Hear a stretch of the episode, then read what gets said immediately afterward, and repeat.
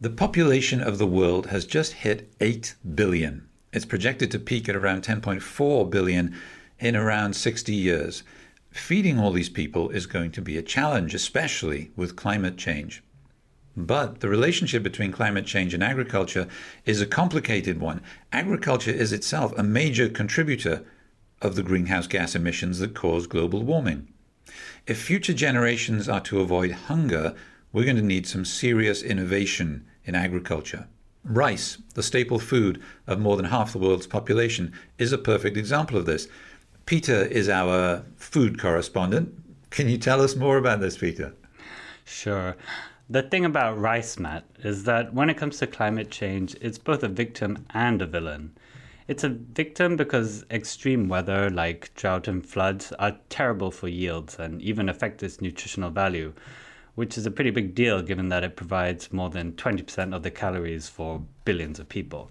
But rice is also a major contributor to global warming. Rice is a contributor, but I understand how meat would contribute to that because all the cows are farting hot gas that contributes to global warming.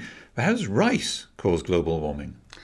Well, it's pretty similar, really. Basically, the flooded, muddy paddy fields in which rice is grown is like the perfect environment for all the kind of anaerobic bacteria that release yucky methane, a greenhouse gas that's more than 80 times potent than carbon dioxide.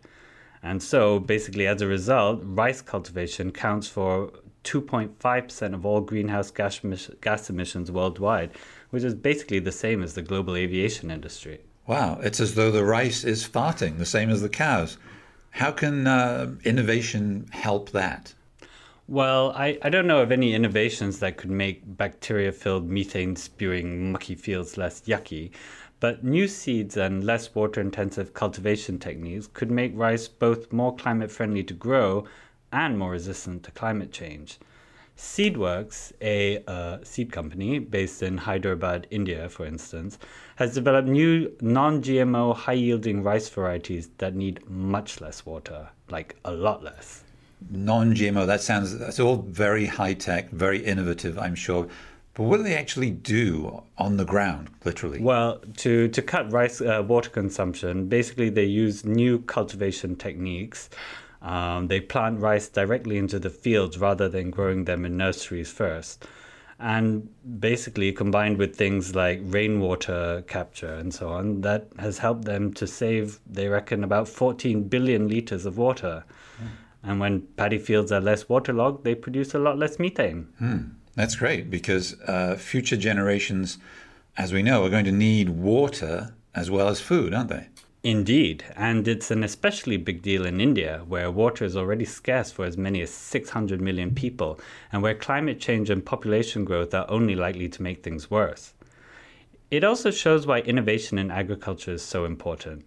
New rice varieties like these help us to both adapt to a changing climate and mitigate the impacts of climate change and feed the world. Peter, thank you for feeding our minds here with a little more uh, climate knowledge on climate solutions. We're reporting on a new climate project every week on climate solutions. They're all different, but each of them will make you look at the solutions to climate change in a new way. Subscribe so you don't miss any of them. Listen to the previous seasons of Climate Solutions too. We've got a series on the innovations that are going to save us from climate disaster. We've got another one called A Dictionary of Green Finance, which you ought to listen to. Thanks for listening to Climate Solutions from the European Investment Bank.